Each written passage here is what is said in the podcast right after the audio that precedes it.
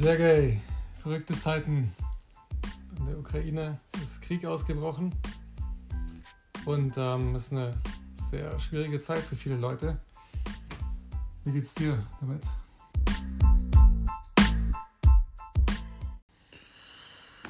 Oh, viele Gefühle. Ähm,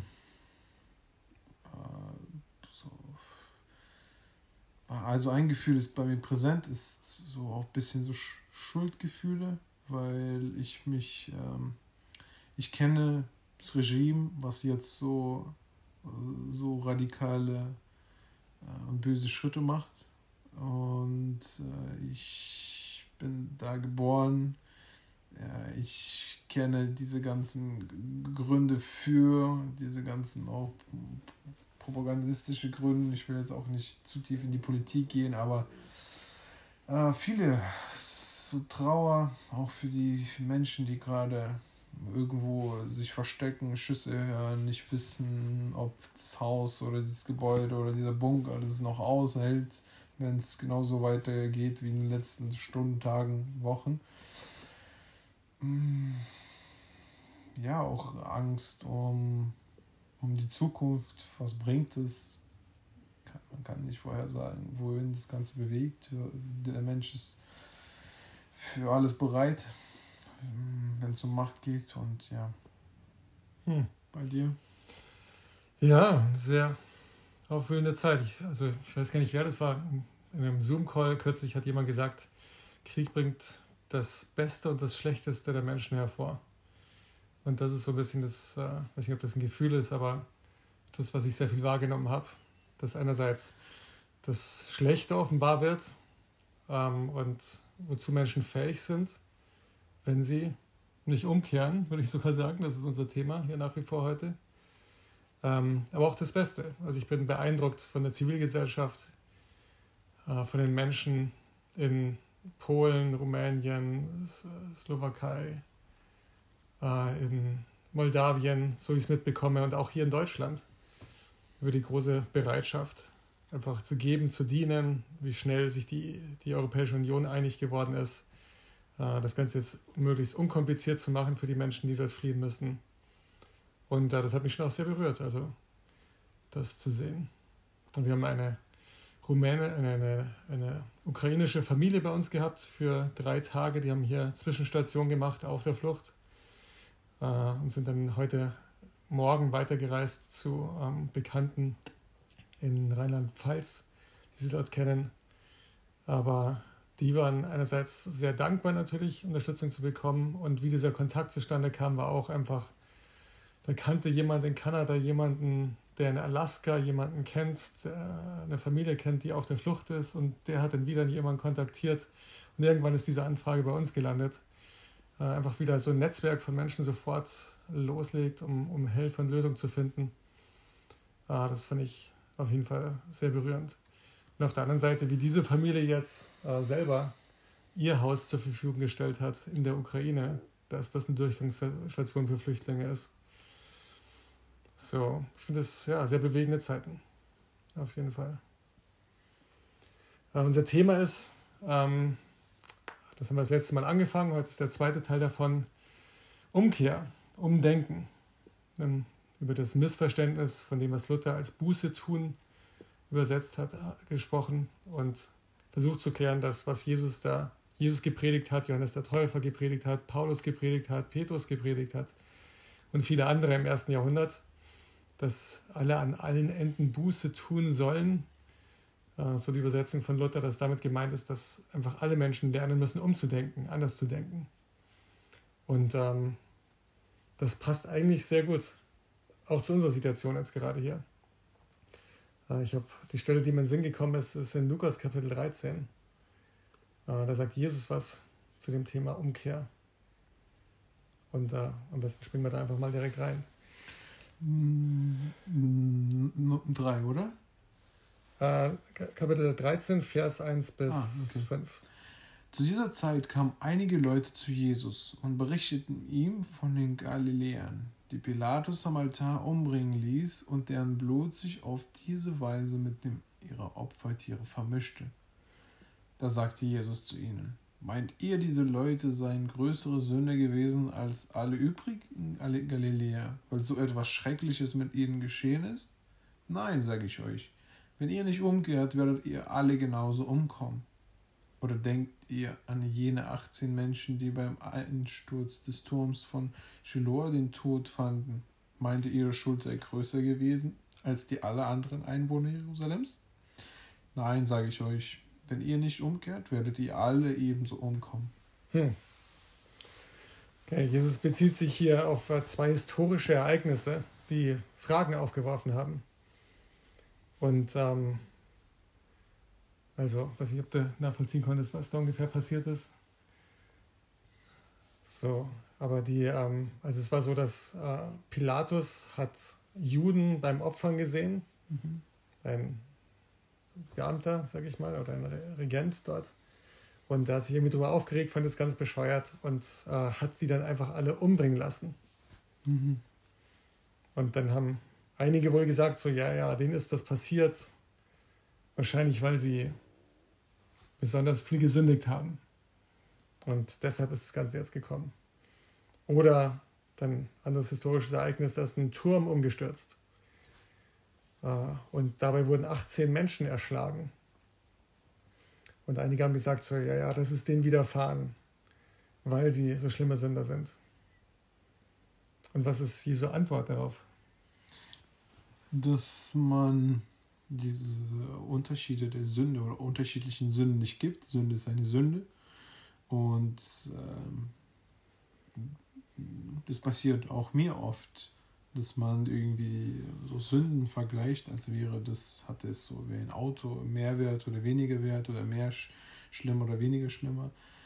Aber Jesus sagt hier, wie ich verstehe, Sünde ist eine Sünde und jeder soll um eigene Sünde sich kümmern, weil wenn man sich nicht drum kümmert, wenn man es nicht versucht zu vermeiden, dann alle Sünden sind gleich und alle werden ebenso umkommen.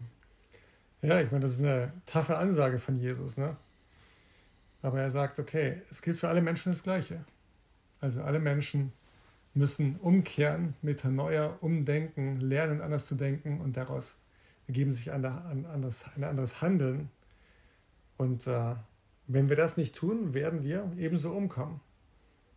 Was meint er mit umkommen? Was meinst du? In der Hölle. Ja, wir werden. Also mit umkommen ist hier konkret äh, ich meine, alle Menschen werden sterben, also physisch sterben, das ist ja, klar. Ja. Und mit Umkommen meint er einfach diese ewige Trennung von Gott. Hm. Ähm, und, und um zu Gott zu finden, ist es nötig, umzudenken. Hm. Und das ist einfach, gilt für alle Menschen gleich. So, das ist eine klare Ansage von Jesus. Vielleicht noch die Stelle hier ähm, aus dem zweiten Timotheusbrief, äh, Kapitel 3. Ähm, ja, liest doch mal Vers 1 bis Vers 5 bis dahin.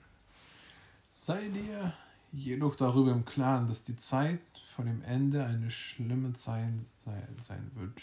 Die Menschen werden selbstsüchtig sein, geldgierig, großtuerisch und arrogant. Sie werden ihre Mitmenschen beleidigen, ihren Eltern nicht gehorchen, undankbar sein und weder Ehrfurcht noch Mitgefühl kennen.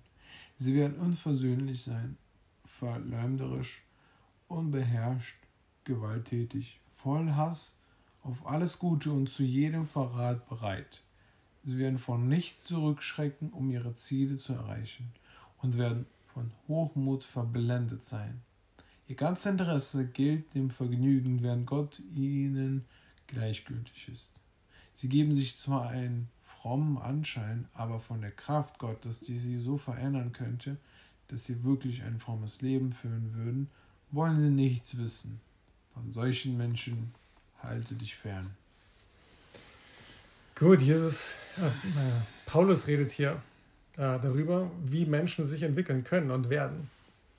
Und lässt keinen Zweifel daran, dass Menschen all diese Seiten in sich haben. Hier geht es noch nicht mal so sehr um diese Sünden, sage ich mal, die so in Taten offenbar werden, äh, wie Ehebruch, Mord und solche Sachen, sondern redet ganz viel über Haltungen. Ne, die Haltung, selbstsüchtig zu sein, geldgierig, arrogant, überheblich, andere zu beleidigen, undankbar zu sein, kein Mitgefühl zu haben und viele andere Sachen. Und gibt es da was, was du bei dir selbst auch siehst? Puh. Also am Ende dachte ich mir, von solchen Menschen halte dich fern, muss ich von mich selber mich fernhalten. Hm. Habe ich mich gefragt, wie soll ich das schaffen? Ja. Ach, ähm, ja, auch Hass ist oft in meinem Leben, weil ich ein emotionaler Mensch bin und oft mich erstmal von Gefühlen leiten lasse, in extrem ähm,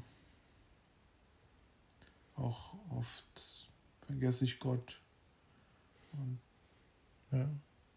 Was ist ja. der Unterschied zwischen einem Menschen, der jetzt, äh, sag ich mal, hier in diesen Extremen beschrieben wird und mehr oder weniger darin lebt, und einem Christen, wenn ich mal ganz trivial fragen darf? Ist der Christ das bekennt und so umkehrt und versucht oder versteht überhaupt die Wichtigkeit von, von so einer Sünde, also nicht Wichtigkeit, sondern das Gewicht von so einer Sünde, wie schwer, wie schwer diese Last eigentlich ist und wie, wie schwer Jesus das mit dem Kreuz auch tragen musste.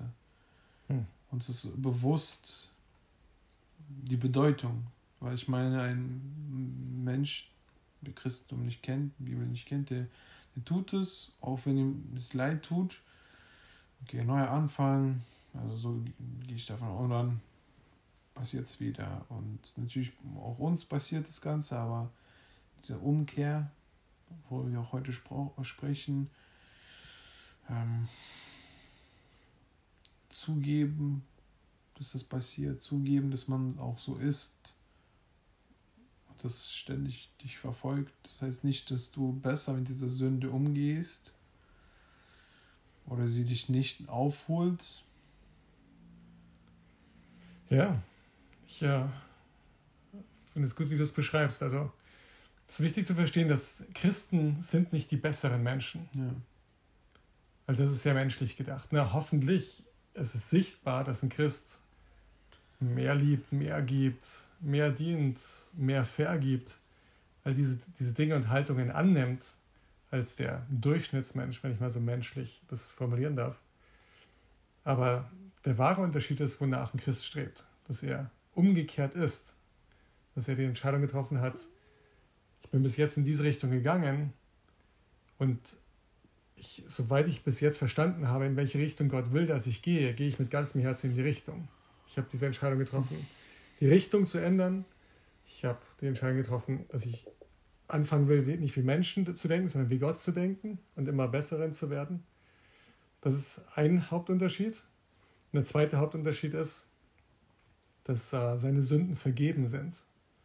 Das heißt, dass die Konsequenz der Sünde ihn zwar hier auf der Erde vielleicht noch einholen kann, aber die geistliche Konsequenz der Trennung von Gott aufgehoben ist.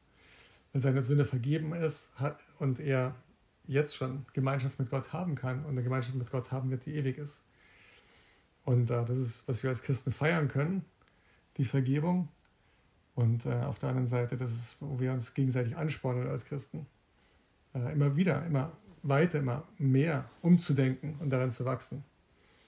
So, aber wie Jesus gesagt hat, ohne diese Entscheidung initial umzukehren, umzudenken, können wir nicht bei Gott ankommen. Ähm, und hier ist eine Beschreibung, wie es aussieht, wenn jemand wirklich umgekehrt ist. Ne? Also man fragt sich ja schon auch, okay, ich bin Christ geworden. Wie, also, wie viel Prozent muss ich denn umgekehrt sein? Das ist schwer zu beschreiben. Ne? Gibt es jetzt hier eine Latte, wo ich sage, okay, wenn ich so 70 Prozent wie, äh, äh, wie Jesus bin, dann bin ich vielleicht schon gut genug und dann kann ich sagen, ich bin umgekehrt oder so. Das ist alles sehr menschlich gedacht. Aber hier glaube ich, beschreibt er sehr gut die Herzenshaltung von jemandem, der umgekehrt ist. Hintergrund ist, die Gemeinde in Korinth ähm, war eine christliche Gemeinde, die ähm, schon nach kurzer Zeit sehr auf Abwege geraten ist und wo es drunter und drüber ging. Äh, wie die Christen untereinander umgegangen sind, dass die sich in die Haare gekommen sind, dass die sich nicht vergeben haben, dass die einander vor Gericht verklagt haben. Totales Chaos. Und Paulus hat sehr deutlich äh, in einem ersten Brief, im ersten Korintherbrief mit ihnen darüber gesprochen und diese Dinge benannt und sie zur Umkehr, zum Umdenken aufgefordert. Und ähm, ein nicht geringer Teil der Gemeinde, also hat das sich zu Herzen genommen. Und hier beschreibt er, ähm, wie Timotheus ihm berichtet hat, wie es ausgesehen hat, äh, dass die Gemeinde umgekehrt ist. Ähm, ich lese mal die Stelle vor. Doch Gott, der die Niedergeschlagenen tröstet und ermutigt, hat uns durch die Ankunft von Titus neuen Mut gegeben. Und nicht nur durch seine Ankunft als solche, sondern auch dadurch, dass die Begegnung mit euch ihn so ermutigt hat. So Titus, nicht Timotheus war dort. Und hat jetzt Paulus berichtet, was er, nachdem dieser Brief angekommen ist, dort vorgefunden hat in der Gemeinde. Er hat uns nämlich berichtet, wie sehr er euch nach uns sehnt, wie leid euch das Vorgefallene tut und wie entschieden ihr euch für mich einsetzt. Das alles hat meine Freude noch viel größer gemacht. Mein Brief hat euch zwar hart getroffen, und doch bereue ich nicht, ihn geschrieben zu haben. Zunächst allerdings habe ich es bereut. Ich habe ja gemerkt und bin mir bewusst, wie sehr euch das, was ich zur Sprache brachte, wehgetan hat. Auch wenn es nur für kurze Zeit war. Dafür freue ich mich umso mehr. Natürlich nicht über euren Schmerz, sondern darüber, dass dieser Schmerz euch zur Umkehr gebracht hat. Das Ganze hat euch auf eine Art und Weise wehgetan, die Gottes Willen entsprach. Und deshalb hat unser Brief euch letzten Endes keinerlei Schande zugefügt. Denn ein Schmerz, wie Gott ihn haben will, bringt eine Umkehr hervor, die zur Rettung führt und die man nie bereut. Der Schmerz hingegen, den die Welt empfindet, bewirkt den Tod. Seht doch, wie vieles gerade dieser gottgewollte Schmerz bei euch ausgelöst hat. Eifriges Bemühen, Wiedergutmachung, Erklärung eures damaligen Verhaltens, Empörung über das, was geschehen war, Furcht vor Gottes Zorn, Sehnsucht nach einem Wiedersehen mit mir, leidenschaftlicher Einsatz für mich und schließlich sogar die Bestrafung des Schuldigen. Ihr habt gezeigt, dass ihr in dieser Sache in jeder Hinsicht rein dasteht. Genau darum ging es mir letztendlich in meinem Brief. So, was hat Timotheus, hat Titus hier Paulus berichtet dafür, woran Paulus jetzt sagt, okay, ich kann erkennen, dass ihr umgekehrt seid. Was hat er denn ihr gesehen?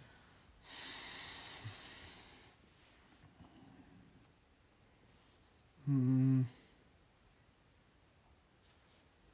Naja, dass, dass dieser Schmerz in, in, etwas Gutes umgewandelt wurde und nicht, äh, dass da irgendwie mehr, mehr Negatives entstand, mehr mehr Hass, mehr schlechte Emotionen, mhm. schlechte Gedanken.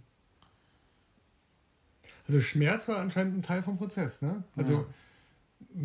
ich würde am liebsten äh, immer predigen und sagen, ja, ja, also hier ist alles rosa Wolken und Einhörner, wenn man Christ wird. Aber äh, das ist mitnichten so, ne? Also der Teil des Christwerdens mhm. ist ein schmerzhafter Prozess. Ja. Der Teil des Umdenkens und Umkehrens beinhaltet Schmerz. Da kommt man nicht drum herum. Aber er spricht es einerseits einen Schmerz nach Gottes Willen und ein, andererseits von einem Schmerz, den die Welt empfindet. Kannst du dir irgendwie vorstellen, was der Unterschied zwischen diesen zwei Arten von Schmerz ist? Was, was ist ein Schmerz nach Gottes Willen und was ist ein Schmerz, wie ihn die Welt empfindet? In beiden Fällen, wie wir sehen, gibt es Schmerz. Und das finde ich erstmal gut äh, zu erwähnen, dass äh, man kommt dem Schmerz nicht, nicht aus dem Weg. Hm. Und warum sollte man sich nicht für den Schmerz nach Gottes Willen entscheiden, der letztendlich zur Erfüllung, zur, zur, zum Licht kommt, äh, anstatt zu diesem Schmerz, was, was, die, was die Welt diktiert, äh, sich entscheiden. Also so? Hm. Was sagst du? Ja, ich, äh, vielleicht kann es mal ein konkreten Beispiel machen. Also stell dir vor, ähm, zum Beispiel, also hier, äh, Pornografie. Okay. Ähm, jetzt haben wir zwei Wege. Man macht es und man ist es ja auch schon bewiesen, welche schlechten Folgen äh, das hat. Äh, man, man, man kann keine langfristige, natürlich gibt es Ausnahmen, aber es schadet der Beziehung mit Menschen, mit dem anderen Geschlecht, wenn man das macht. Also kurzfristig, ja, vielleicht macht es Spaß und so weiter. Aber man geht letztendlich durch diesen, durch diesen Schmerz, durch letztendlich langfristige Folgen, gesundheitliche Folgen, äh, soziale Folgen. Auf der anderen Seite, ähm, man muss sich, man muss bekämpfen diesen Willen. Schmerz. Es ist ein leichter Weg zu sagen, ja, ich mache das. Man hat so einen Drang. Und es ist, es ist ein psychischer Schmerz, äh, sich dagegen zu wehren. Mhm. Und letztendlich führt er zu, zu Gottes Gnade, dass Gott sich freut, dass du dein Herz, dass du sein Herz berührst und ähm, sich besser fühlst eigentlich, wenn du jetzt das geschafft hast, nicht an diesem Abend das zu tun, ja, also wir nehmen mal zwei Beispiele. Ne? Ich mal, also wir können mal das Beispiel nehmen, weil du es gebracht hast. Also, okay, Pornografie, ähm, konkrete Situationen, lass uns sagen, also ähm, du bist Christ geworden, aber hast in einem schwachen Moment bist du dahin zurückgefallen. Ja? ja. Ähm, ich nehme es als hypothetisches Beispiel. Aber und was dann noch blöd gewesen ist, dass äh, du da am Computer gesessen bist und deine Frau zur Tür reingekommen ist und gesehen hat, hoppla, was macht denn das RG da? Du hast schnell weggeklickt, aber jetzt ist es passiert. So. Ja. Dann ganz, ganz konkretes Beispiel von mir. Ähm, Miriam und ich waren in Frankfurt letzte Woche und auf dem Rückweg haben wir dann Fahrer getauscht und dann sollte sie fahren. Sie fährt von der ähm, Autobahnraststätte los ähm, auf die Beschleunigungsspur und während sie das tut, nimmt sie das Handy, schaut aufs Handy und, ähm, und versucht, äh, das, die, das äh, ne, Navigationsgerät einzustellen, um den Weg zu finden. Ich sage zu ihr, hey, hör sofort damit auf, aufs Handy zu schauen, hier fahren LKWs rum, also hier äh, fahr mal äh, vernünftig auf die Autobahn rauf. Und dann sagt sie so, ja, nee, aber ich muss das Handy einstellen, das weiß nicht, wo ich lang fahre. Ich sage, konzentriere dich darauf und bam, bam, bam, sind die Emotionen hochgegangen. Ich habe sie so richtig angeschnauzt. Ja. Und äh, wir haben fast zwei Stunden gebraucht, um das dann wieder irgendwie zu, äh, zu bearbeiten und irgendwie wieder in eine vernünftige Form zu bringen. Aber da sind die Emotionen total hochgeschossen. Bei mir und bei ihr. Aber ich will jetzt mal meine Verantwortung annehmen in dem Ganzen. Und ähm, ja, habt ja sehr unfreundliche und lieblose Dinge gesagt. Auch wenn ich möglicherweise in der Sache richtig lag. So, ähm, wir haben beide gesündigt am Ziel vorbeigeschossen, uns nicht so verhalten, wie Gott das will. Also Jesus hätte meine Situation anders gehandelt und Jesus hätte offensichtlich deine Situation anders gehandelt. Ähm, Schmerz nach der Welt, wie sieht das jetzt aus? Ne? Also für meine Situation würde ich sagen, Schmerz der Welt wäre so, äh, oh Mann, jetzt muss ich noch zwei Stunden mit dir reden, um es irgendwie alles auseinander zu, zu drehen wieder. Mhm. Ähm, okay, ja, es war schon irgendwie jetzt nicht in Ordnung, aber sie hat ja auch so zu mhm. entschuldigen. Mhm. Äh, nur weil sie jetzt da nicht sofort reagierte, als ich es gesagt habe, bin ich ja dann so stark und so laut geworden. Mhm. Ich erkläre meine Sünde sozusagen. Ich rechtfertige sie irgendwie vor mir selbst oder vielleicht vor anderen und vor allem vor ihr äh, und vor Gott natürlich am Ende. So, ähm, ja, Selbstmitleid. So, ich bin persönlich mehr so auf der selbstbetrogenen Seite. Ich, ich tendiere eher dazu, also mich zu überheben und mich selbst zu rechtfertigen. Äh, andere rutschen vielleicht ins Selbstmitleid hinein in so eine Situation und sagen dann so, oh Mann, wie könnte mir das passieren? Das gibt es mhm. doch gar nicht. Jetzt bin ich schon 30 Jahre Christ und äh, bringe sowas noch. Wie kann das sein? Aber es glaube ich, das ist alles so dieser Schmerz der Welt. Das ist so, ja, schon auch Schmerz, aber irgendwie fehlgeleitet. Mhm. Ne? So soll es nicht sein. In dem eine hypothetische Situation, die ich jetzt gerade gemalt habe, wie würde da, also auf deiner Seite, äh, dieser Schmerz der Welt aussehen? Deine Frau hat dich ertappt. Das ist eine unangenehme Situation. Wie würde jetzt da eine weltliche, falsche Denkweise drüber aussehen? Morgen Streit, oh, nächsten Tage, Woche ist man schuldig, man, man hat diese Atmosphäre zu Hause und oh, es, es war doch, ja, man begründet es, ja, ich konnte doch nicht dafür, ich, das ist so eine Emotion, die Männer haben, bla bla bla. Und so hat man wochenlang kein Verhältnis und vielleicht führt es zu einem Bruch in der Ehe oder in der Beziehung. Ja. So bleibt man dann auf einmal einsam. Gutes Beispiel auch, ne? So dieser Schmerz der Welt, das, das ist dann einerseits dieses sich schuldig fühlen, wiederum, dass du es vor dir selbst rechtfertigst. Naja, viele Männer kämpfen ja damit, so, mhm. ne? Ich bin ja nicht der Einzige. Ja. Und ähm, vielleicht, wenn wir irgendwie äh, mehr füreinander sorgen werden, hätte ich gar nicht diesen Impuls, irgendwie so ja. jemand anders die Schuld zuzuschieben ja. und so. Und auch was du gut beschrieben hast, dann zieht sich sowas richtig lange hin. Ne? So, was ja gar nicht Gottes Wille ist. Gottes Wille ist ja nicht, dass wir jetzt da ewig dann irgendwie zu Kreuze kriechen, sag ich mal, oder wie Luther sich selbst geschlagen hat, um dann irgendwie gefühlt so jetzt das wieder in die richtigen Bahnen zu bekommen. Mhm. So Schmerz nach, ähm, nach, nach der Welt für den, führt wirklich nicht dahin, wo Gott uns hinhaben will. So Schmerz nach Gottes Willen. In meiner Situation glaube ich, also der Schmerz nach Gottes Willen ist halt einfach also mehr aus diesem Rechtfertigungsdschungel rauszugehen und äh, zu sagen, wow, also ich bin berufen und habe mich dafür entschieden, danach zu streben, Jesus ähnlicher zu werden. Ähm, ich bin da einfach total am Ziel vorbeigeschossen. Egal, was meine Frau gemacht hat, ich kann zu ihr gehen, mich entschuldigen und sagen, sorry, es tut mir echt leid, ich, ich war da viel zu laut, ich war da viel zu emotionsgeladen.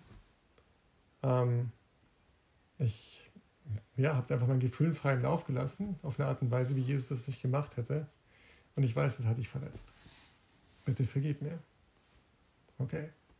Und häufig macht das dann auch die Tür auf, natürlich, auch dass sie mal über sich selbst reflektiert. Aber unabhängig davon, das wäre jetzt so dieser Schmerz von so, Mann, ach, wieder, was, was Paulus hier beschreibt, ne, dieser ähm, Schmerz nach Gottes Willen, dieser gottgewollte Schmerz führt zu eifrigen Bemühen. So, wie könnte ich, also wie kann ich darauf achten, wie kann ich besser vorbereitet sein, wenn so eine Situation kommt, dass ich nicht wieder dahin zurückfalle. Wiedergutmachung. Ganz gezielt zu sagen, okay, wie kann ich jetzt Miriam wieder ins Boot holen, wo diese Trennung, Gefühl zwischen uns entstanden ist. Mhm. So, ähm, Empörung darüber. Mhm. Empörung nicht über das, was sie gemacht hat, sondern Empörung über das, was ich gemacht habe. So. Sehnsucht, ne? so, so ein Wunsch von so, boah, ich wünsche mir einfach, äh, also anders zu werden. So, und dann weiß ich jetzt, bin ich auf dem Weg der Umkehr. Ne? In deiner Situation, wie würde der gottgewollte Schmerz im Rahmen der Umkehr aussehen? Mhm.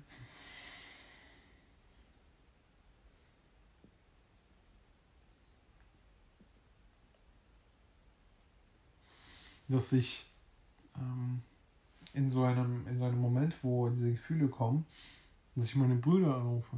Hm.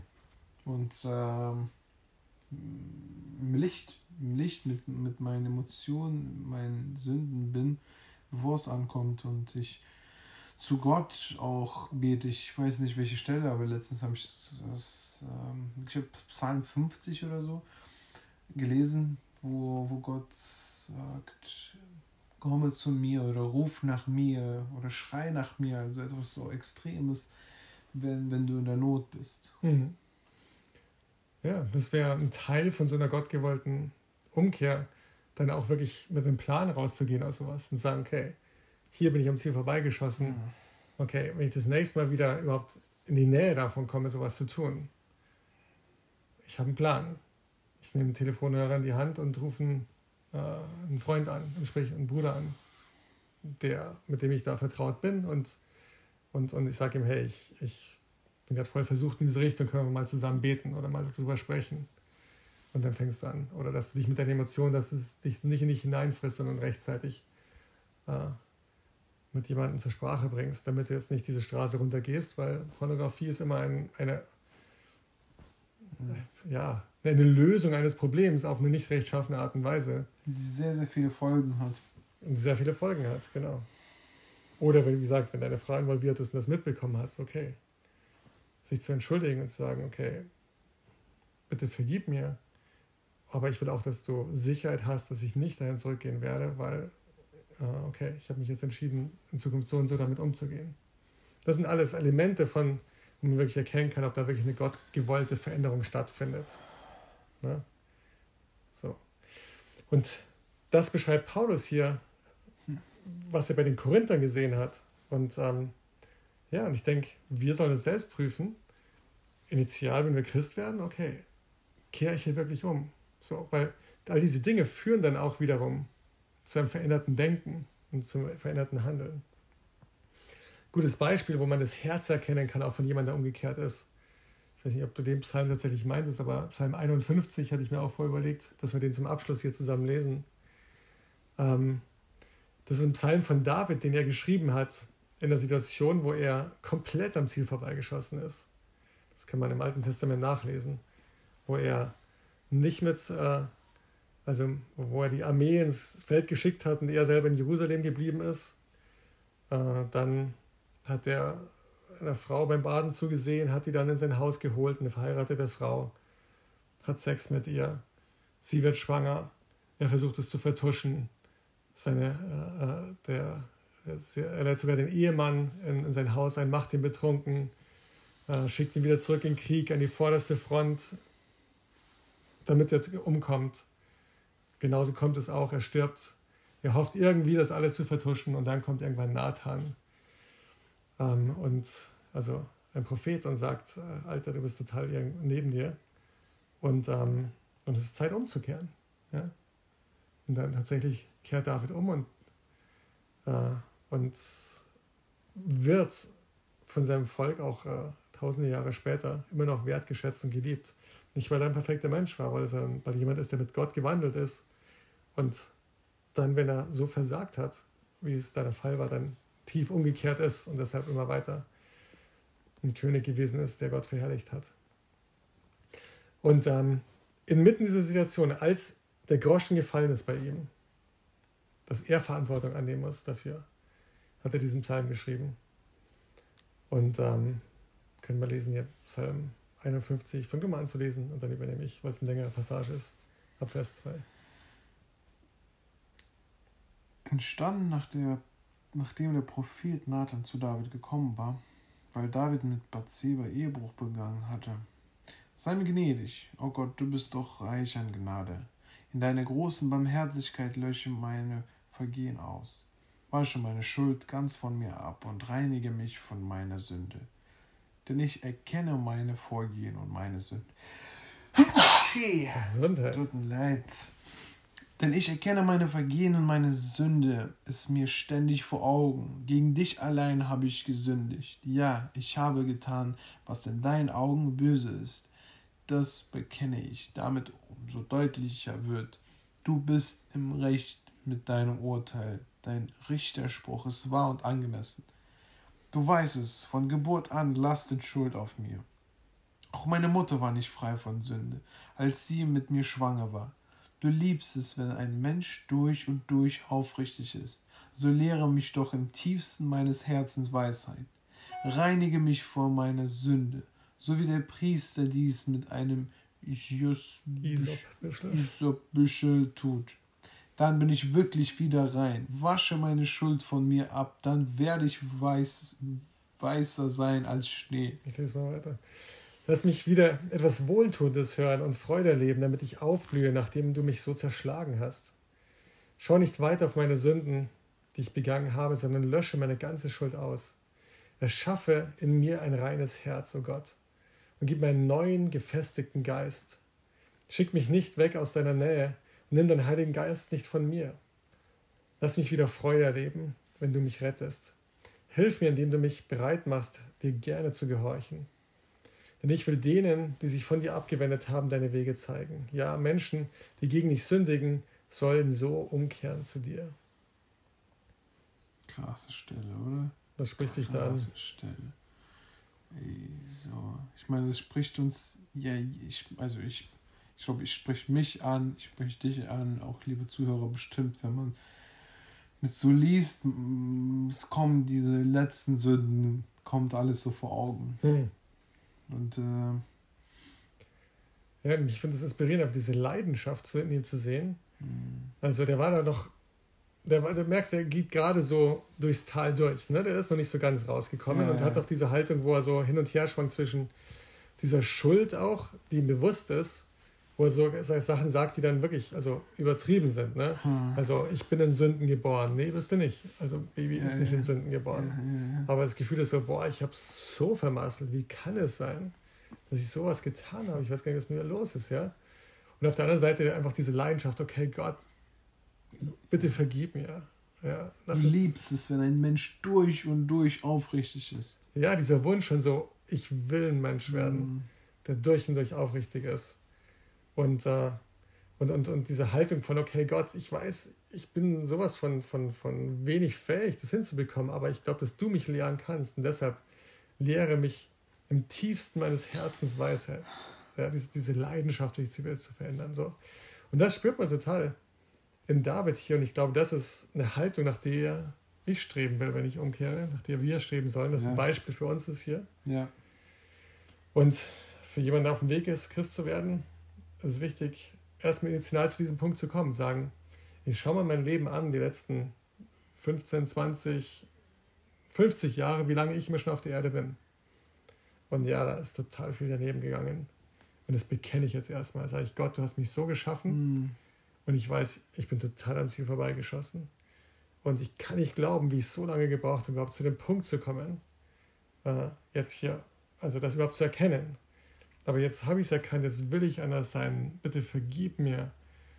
Ich will wirklich mit dir ins Reine kommen. Ich will mit meinen Menschen, ins, Mitmenschen ins Reine kommen. Und ähm, ja, und, und tatsächlich ein ganz bemerkenswerter Punkt, bemerkenswerter Punkt ist, wo man merkt, okay, jetzt kommt er so aus dem Tal raus, ist sein erster Impuls hier. Ähm, okay, und jetzt will ich auch anderen Menschen den Weg zeigen. Ne? Weil diese Begeisterung kommt von so, ja, genau, das ist doch eigentlich gut. Jetzt bin ich auf einem guten Weg und jetzt will ich anderen Menschen auch diesen Weg weisen. Ich glaube, es ist auch gut so für Menschen, egal ob jetzt langjährige Christen oder die, die jetzt Christen sein ähm, oder auf dem Weg zum Christentum sind, wenn man irgendwie das nächste Mal sündigen möchte, natürlich ist es schwer, da rauszukommen, diese Emotionen steigen und vielleicht ist, fällt es schwer, direkt Mattes anzurufen oder eine Freundin anzurufen, Schwester anzurufen und das gleich zu offenbaren. Aber so eine, so eine Bibelstelle, Psalm 51 aufzumachen, wo es nicht nur darum geht, oh, ich bin so schlecht und oh Gott, rette mich und rette mich und rette mich, sondern auch dieses, so wie du auch sagst, am Ende kommt er äh, zu etwas Besonderem und ähm, das, glaube ich, hilft äh, oder könnte vielen helfen, wer gerade oder morgen oder gestern damit zu kämpfen hatte. Ja, das ist äh, ein tolles Beispiel. Ne? Den Psalm kannst du jederzeit nehmen und den wirklich ja. beten. Also Satz, immer einen Satz lesen, ja. dann mit Gott darüber sprechen, was dich dann anspricht. Den nächsten Satz lesen, wieder mit Gott darüber sprechen. Und ja, diese Psalmen sind jüdische Gebetsbücher, wo man sich wirklich ein Gebet anleiten lassen kann von Menschen, die vor 3000 Jahren gelebt und gebetet haben und äh, über, durch ihre Beziehung zu Gott selbst mitlernen kann.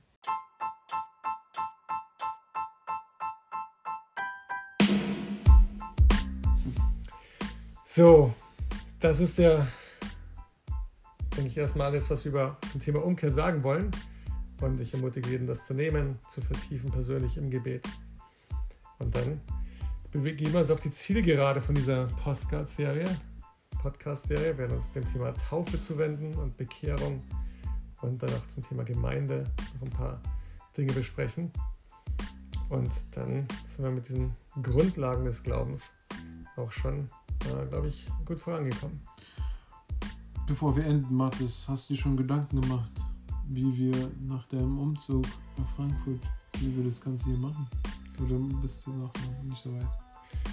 Ähm, ich bin noch nicht gelandet, aber wir gehen jetzt zusammen mit unseren Frauen essen und ich freue mich drauf. Dann können wir uns da ein bisschen unterhalten Stimmt. und schon mal die nächsten Pläne schmieden. So. Freue dich drauf, was da kommt. Ciao, ciao. Ciao.